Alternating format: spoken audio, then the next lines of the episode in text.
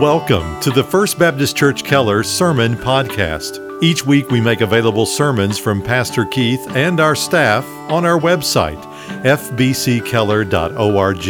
And on iTunes, search for First Baptist Church Keller TX in the iTunes Store or in the podcast app on your mobile device. And now here's our pastor, Keith Sanders. I invite you to join me in the 23rd chapter of the Gospel of Luke as we come back to our verse by verse study of this wonderful gospel. The title of the message today is Jesus in Rome. I want to remind you of the chronology of events in these last couple of chapters. Remember that Jesus had come to Jerusalem. He entered the city on the foal of a donkey. And throughout the week leading up to his crucifixion, every day he would go to the temple and teach.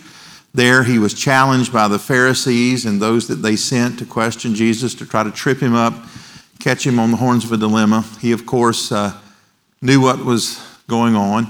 Um, the climax of the week, as far as the Jewish people were concerned, was the taking of the Passover meal, which Jesus took with his inner circle in a borrowed upper room. And that was um, the occasion that Judas, the traitor, used to, to leave that event and go and receive those 30 pieces of silver uh, knowing that Jesus would retire for the evening to the Mount of Olives, to the Garden of Gethsemane, which was his custom. And there he led a mob of perhaps a thousand men with torches and clubs. Jesus uh, was praying, his disciples were sleeping, um, but Jesus came out and met Judas, and he gave him that traitorous kiss. And from there, Jesus was arrested and taken to Annas, the high priest's house. From Annas' house, his son in law Caiaphas. And from Caiaphas, as the sun was coming up, to the Sanhedrin, which met in a room adjacent to the temple. These were the men who were supposed to be meting out justice, and they had conspired to do injustice, to take the life of the only truly innocent person that ever lived. And so the Sanhedrin quickly finds Jesus guilty, and now, knowing that they don't have the power to put him to death legally, they proceed together over to the residence called the Praetorium of the Roman governor, a man by the name of Pilate. And that leads us to our text today, Luke chapter 23, verse 1. Then the whole body of them got up and brought him before Pilate. They began to accuse him, saying, We found this man misleading our nation and forbidding to pay taxes to Caesar, and saying that he himself is Christ, a king. So Pilate asked him, saying, Are you the king of the Jews? And he answered him and said, It is as you say. And then Pilate said to the chief priests of the crowds, I find no guilt in this man. But they kept on insisting, saying, He stirs up the people, teaching all over Judea, starting from Galilee, even as far as this place. When Pilate heard it, he asked whether the man was a Galilean. And when he learned that he belonged to Herod's jurisdiction, he sent him to Herod, who himself also was in Jerusalem at that time. May the Lord add his blessing to the reading and hearing of his word. Now, we know that even though the Sanhedrin didn't have the power of capital punishment, sometimes they practiced it. Um, sometimes the Roman government turned the other way. They were unlikely to do that on this occasion because it was festival time. Jerusalem was teeming with visitors from all over the world, and extra soldiers had been brought in. In fact, Pilate himself didn't live in Jerusalem, he lived in another city, but he always came to Jerusalem during times of festivals because he knew there was a heightened possibility of insurrection. And so early that morning, John tells us in his gospel very early, all of these men, there would be 70 plus the high priest, proceed with Jesus down the street and uh, where they probably had to awaken Pilate from his bed. And so he comes out, and uh, they would not enter his door because by doing so, they would have uh, become ceremonially unclean and unable to take of the Passover themselves. And so you see the hypocrisy is, is throughout. Now, the first thing we see here is a group of perjured prosecutors. Now, up until this time, they were an appellate court. Uh, they were the equivalent of the Supreme Court, and, and they heard Jesus' case and they found him guilty of, of blasphemy. But now, because they want a stricter sentence than they were allowed to give, they become prosecuting attorneys. They're going to bring charges against Jesus and they're going to demand that Pilate carry out sentence. Well, the relationship between the Jewish people in general and the Roman government was always filled with tension. uh, for a number of reasons. One is that uh, the Romans were always going to be viewed as invaders and outsiders. Israel was the promised land given to them by the Lord, and here these pagans had come from Italy and defiled it. Um, and they worshiped, of course, many gods, pagan gods, and this was in violation of the first two commandments in the Jewish law. Um, but probably what irked them most is they were forced, the Jews were, to pay exorbitant taxes. Rome was a beast that had to constantly be fed to keep up with the demands of Rome. That's why they had to constantly be conquering new territory. They needed the raw materials. They need the tax revenues to keep flowing back to Rome. You've heard the statement that all roads lead to Rome, and they do, but the reason is they wanted that tax revenue to keep on flowing. The, the very presence of the Romans, I think, was a constant reminder of Israel's own unfaithfulness. Yes, they had been led into the promised land, but God warned them before they went in that if you're faithful, you'll prosper, but if you're unfaithful, you'll lose that prosperity. In fact, you'll be subject to pagan um, forces, and that, of course, is what happened time and time again. And, and every time they saw a Roman soldier in his armor, I think it reminded them of their own infidelity. But there were some advantages to being under Roman rule. Uh, one was law and order. Those Roman soldiers that were garrisoned in Jerusalem were really um, military police. And so they kept down uh, violence, they kept down crime, at least in the city. And wherever the Romans went, they brought improved infrastructure. They built roads and bridges and aqueducts. And so there was a, an improvement in some respects in the way of life for most people they conquered. And they gave a limited degree of religious freedom. Religious freedom is something we talk about a lot in our country. We Baptists are always proponents of religious freedom. But their motivation may be a little different than you might think. They were not um, bleeding hearts, uh, they were not progressive. They, they did it out of their own self interest. And you remember that uh, they often put to, get, uh, put to death their enemies, often publicly. They would line the streets with crosses and put to death any who caused problem as, as a reminder that Rome is in control here, and anyone who even have a thought of insurrection needs to put that thought to rest. But they did give the people a limited amount of freedom. But they had a very structured and sophisticated legal system and appeals process. You might recall from the book of Acts that the Apostle Paul was a Roman citizen. And as a Roman citizen, he had the right and privilege to appeal his case all the way up to the emperor himself. Speaking of the emperor, it was Emperor Tiberius who had appointed Pilate to this role of governor. He divided the empire into districts. And the empire by this time was vast, covering tens of thousands of square miles. Each district or, or, or area had a governor called a prefect who had an army under his control. And often local officials retained their titles, even sometimes royal titles, but it was clear that they were only puppet governors under the authority of Rome. Pontius Pilate represented the Roman Empire there in Jerusalem. Now, because the Romans were the puppet masters, they could replace the people under them on a whim, and they often did. And they even controlled the religious system. Uh, we've talked about Annas, the high priest, who had sort of a dynasty. He served as high priest, four of his sons, and then finally, Caiaphas, his son in law, was serving during the time of Christ. But he only did that at the allowance of Pilate.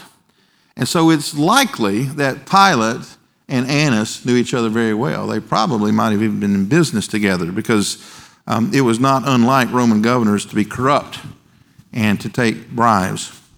But the thing that Rome feared the most from its outlying districts was rebellion. Now, why is that? Well, for the reason I mentioned earlier. Rebellion, warfare, rioting disrupted the flow of raw materials and tax revenue to Rome.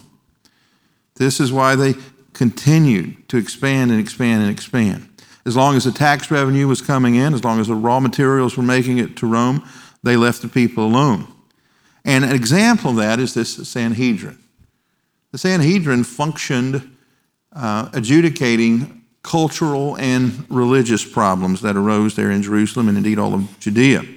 Uh, and, and Pilate likely would have viewed Jesus' case as one of those, a cultural case. He didn't have any reason to hear Jesus' case, but he was probably a little bit confused about why they were so enamored with this man who looked so harmless.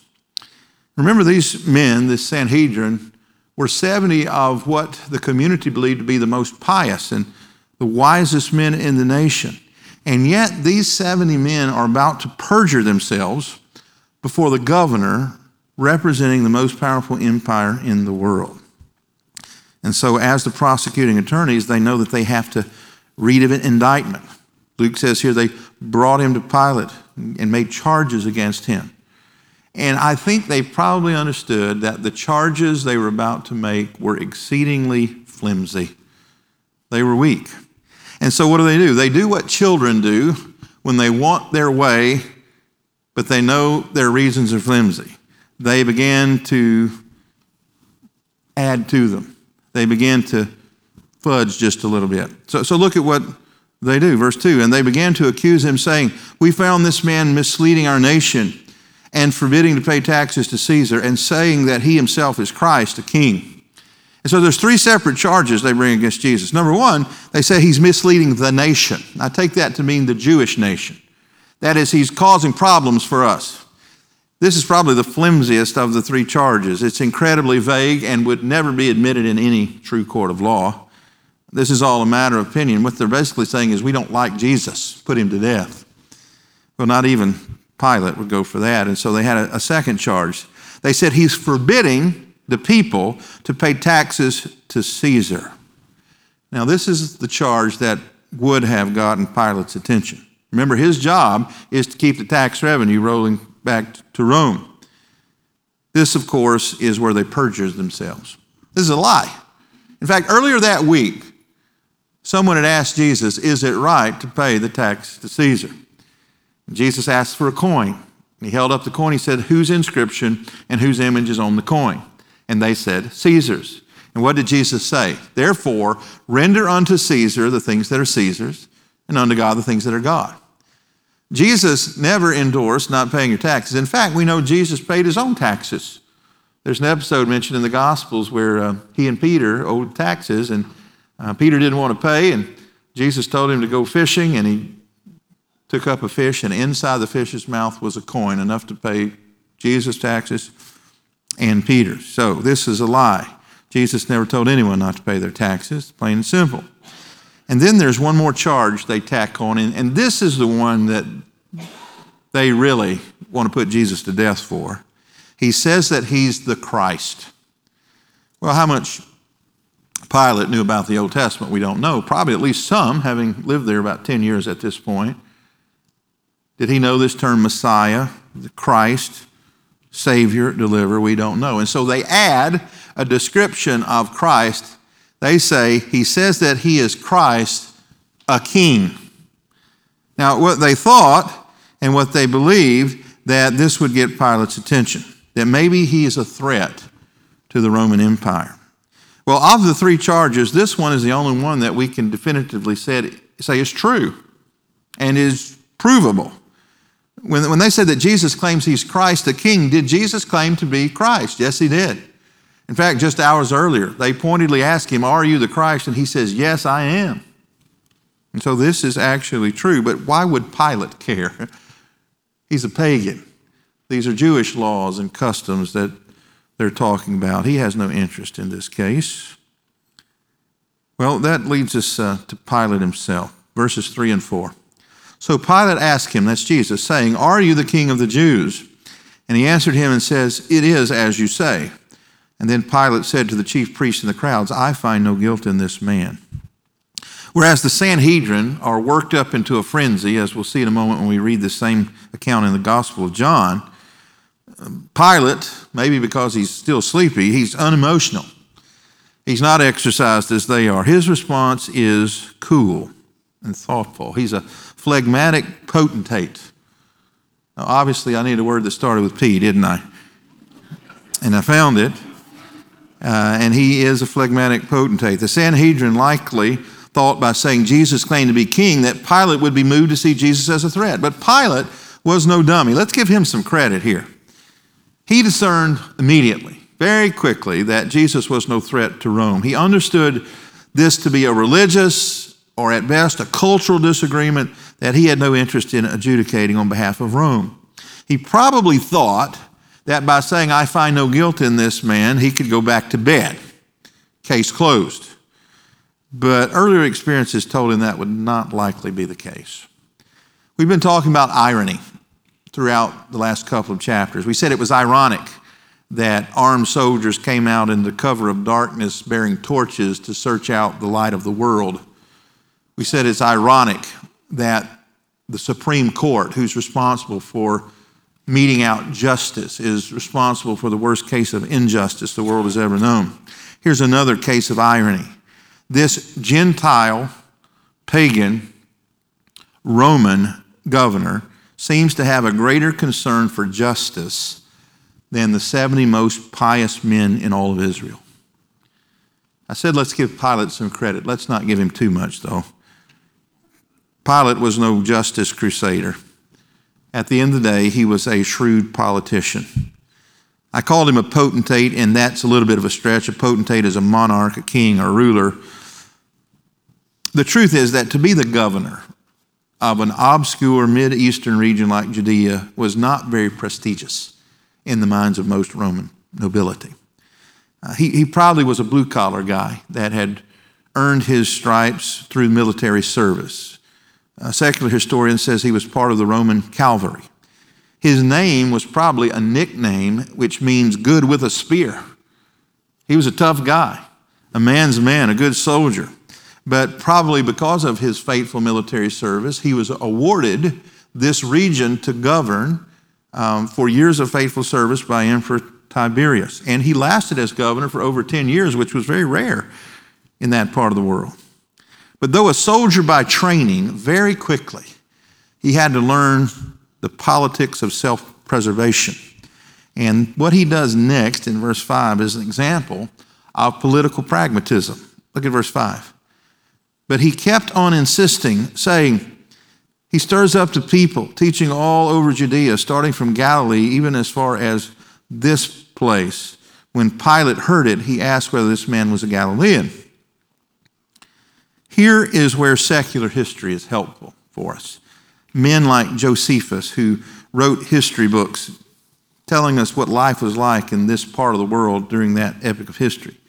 And we know from secular historians that Pilate's 10 years of governing Judea were not without some dicey moments. In fact, he had two episodes, both very early in his administration, that could have cost him his job. Uh, the first thing that he did, probably not understanding the culture, is that he paraded his soldiers through the streets of Jerusalem with standards, standards, a long wooden pole. On top of that standard, there was the image of Tiberius Caesar.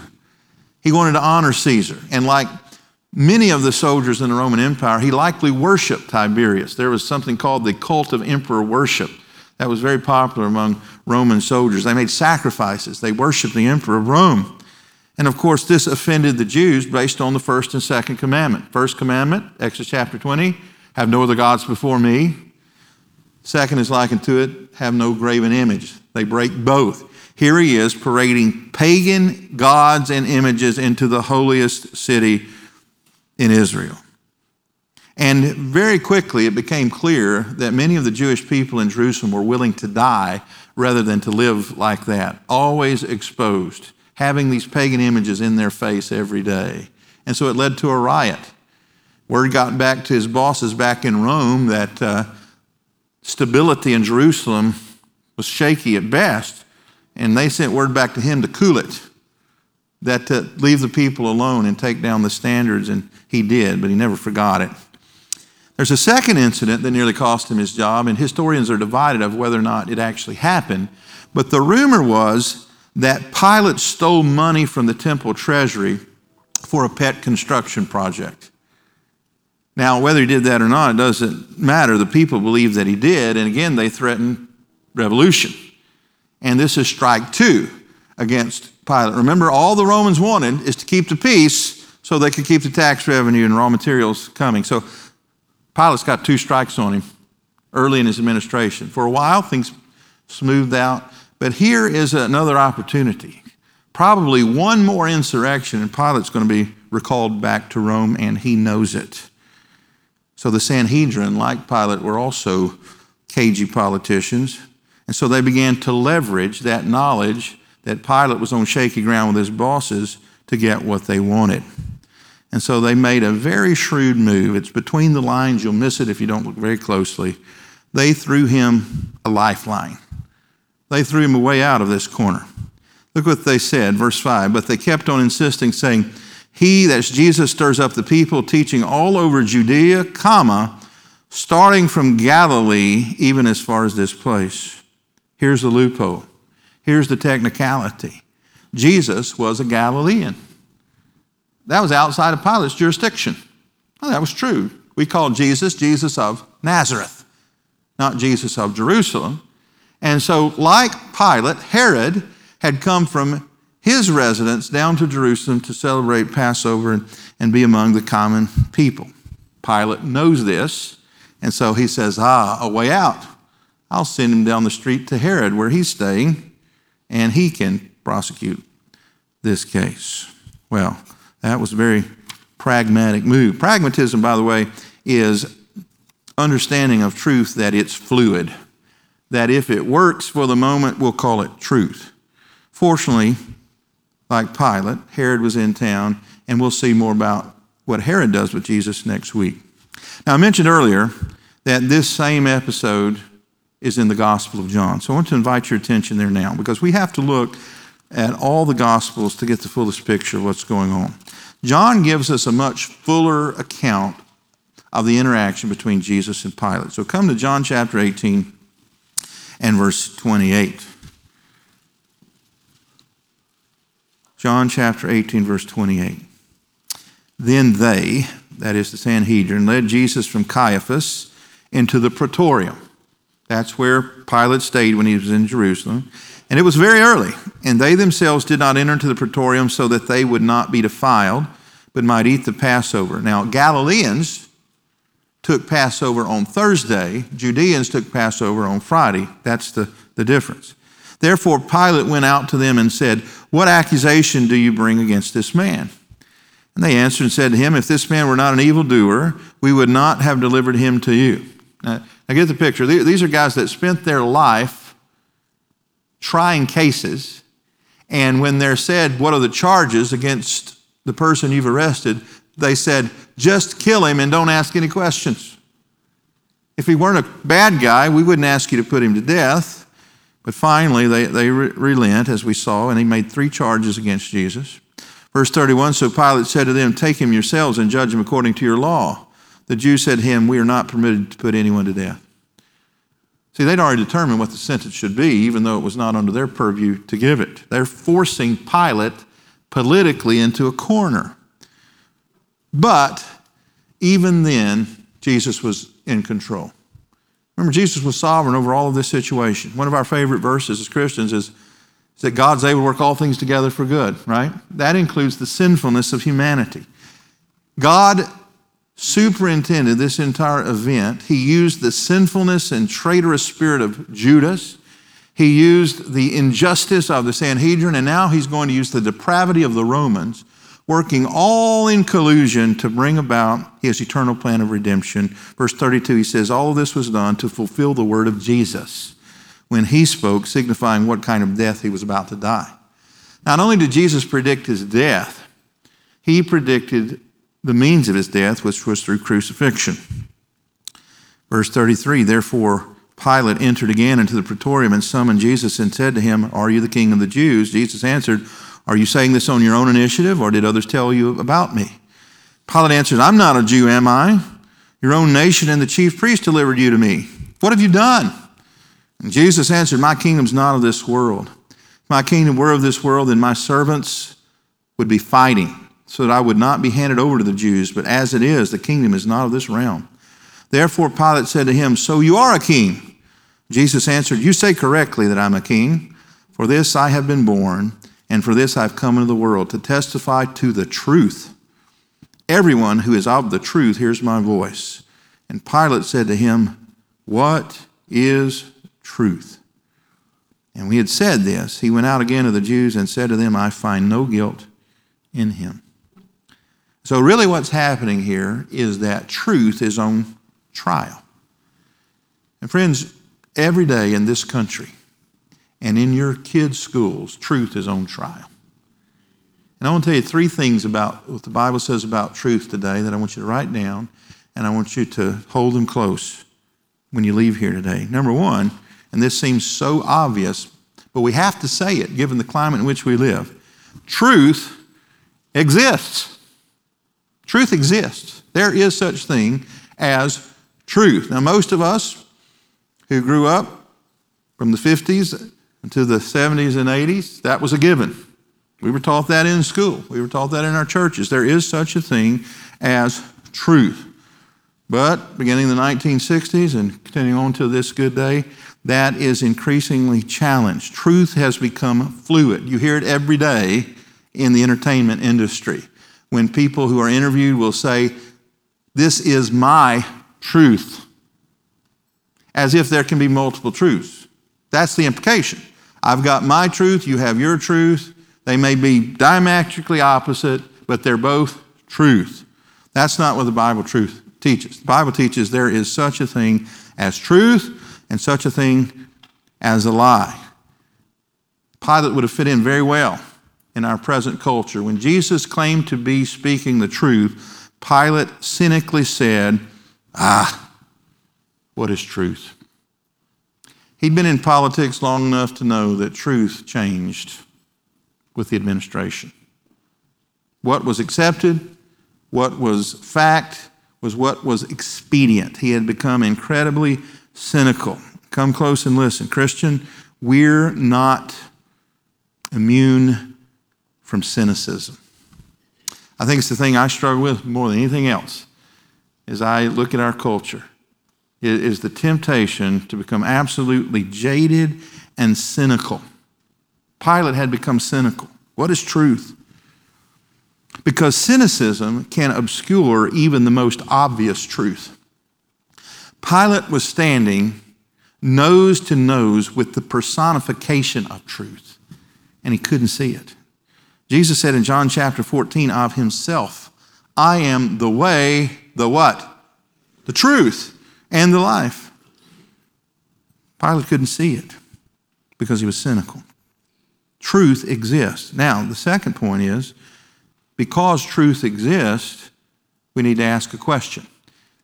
And even among our peers who would give us, maybe begrudgingly, the fact that truth exists, sometimes their next question is who cares? I've got to live. I've got to make it through this life, so I've got to take care of me and mine. Well, the Bible says because truth exists, truth matters. Exodus chapter 20, we saw that the Sanhedrin was all upset because the Romans were practicing polytheism. They were bringing their standards with Tiberius's image. They were breaking the first and second commandments.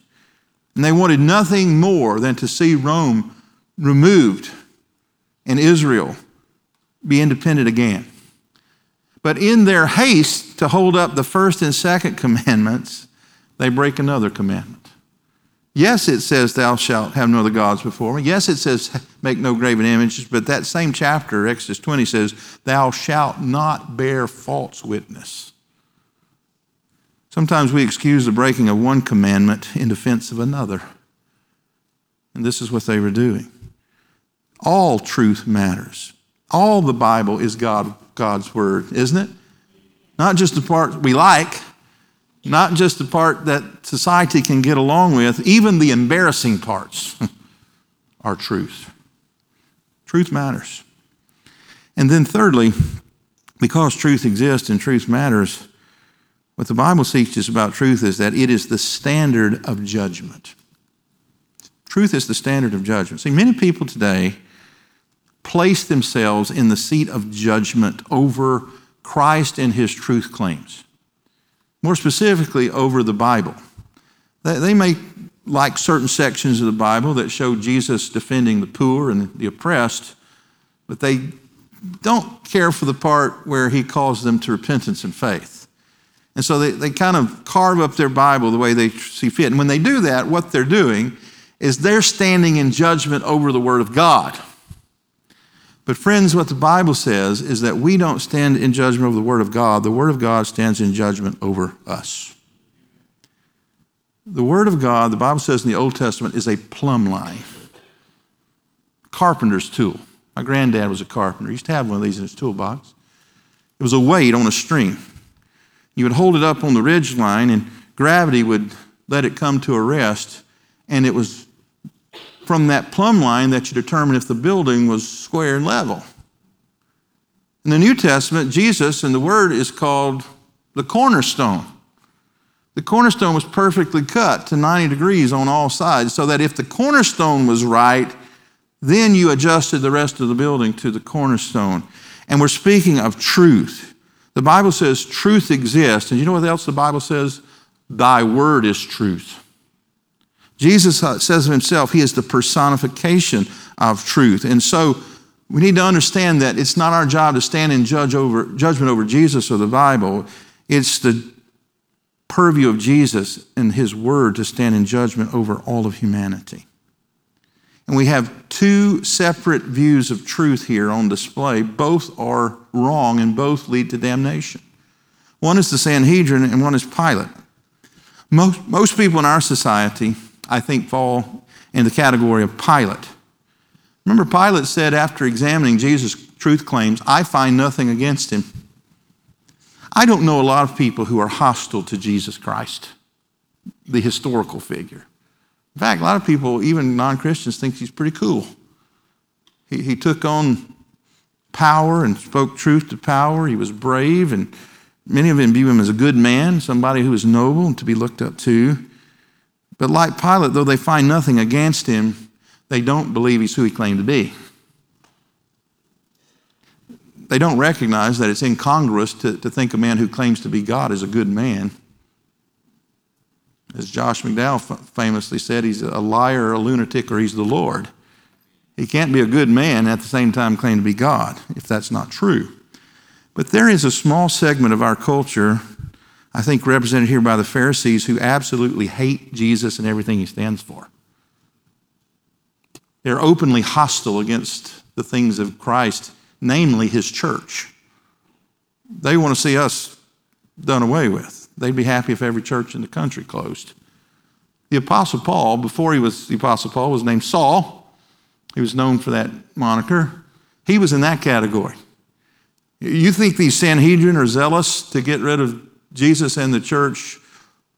Paul said of himself, he was more zealous than all of his peers. He called himself the Pharisee of the Pharisees of the tribe of Benjamin, as touching the law blameless, he was zealous to get rid of the church because he thought he was doing the work of God.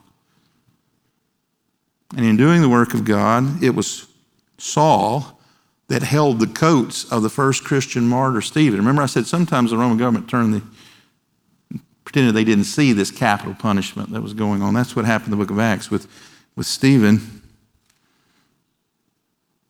When Jesus got Saul's attention on the road to Damascus, he struck him blind with his holiness, and he asked him a question. He said, Saul, Saul, why are you persecuting me? Jesus equated those he loved, the church, with himself. To harm a member of Christ's body, the church, is to harm Christ himself. And, and this is what people who claim to love God and reject the truth claims of Jesus have a hard time understanding. It is impossible, hear me closely, it is impossible to have a right relationship with your Creator, whatever you call Him, and reject the one He loves most, His own dear Son. It would be the same thing after we say the final amen today. If I go out and greet you in the hallway, and you come up to me, not that you would, and say, Pastor, we love you so much. Do anything for you. You're our favorite pastor ever, but we can't stand your family. Your wife, your kids, they drive us nuts. I would not receive you as giving me a compliment at that point, okay? But so many people believe that they can say, Oh, I love God. I pray to God all the time. Do you believe in Jesus? No, I don't believe that. You can't love God and reject Jesus. This is what the Sanhedrin were attempting to do. Truth exists in the person and work of Jesus. And if that is true, then it matters what we do with that truth. He calls us to repentance and faith and to follow Him. And if we don't, we have rejected truth, just as the Sanhedrin did and just as Pilate did. And one day, the truth will stand in judgment over us. That's a frightful thing, friends, because the Bible says, To whom much is given, much is required. Jesus went all, all over Galilee and Judea and the Decapolis performing miracles. And you know what he said? As he observed the people's reaction to his miracles, he said, Woe to you, Bethsaida! Woe to you, Chorazin, which were Jewish villages. If the same deeds had been done in Tyre and Sidon that were done in you, those were wicked Gentile cities, they would have repented in sackcloth and ashes. It will be more tolerable in the day of judgment for those pagans than for you. Why? Because they had plenty of light. They knew the Old Testament. Jesus fulfilled every prophecy to the letter. They willfully, stubbornly refused to bow and repent. Let me speak to someone in the room here today. Maybe you come to church week after week, year after year, but you still will not bow your knee to Jesus. Maybe you don't find any fault in him. Maybe you think he's a good man, but you don't believe he's a God. On the day of judgment, he's not going to be impressed with the, the thought that you thought he was a good man. It's all or nothing. Is he Lord or is he not?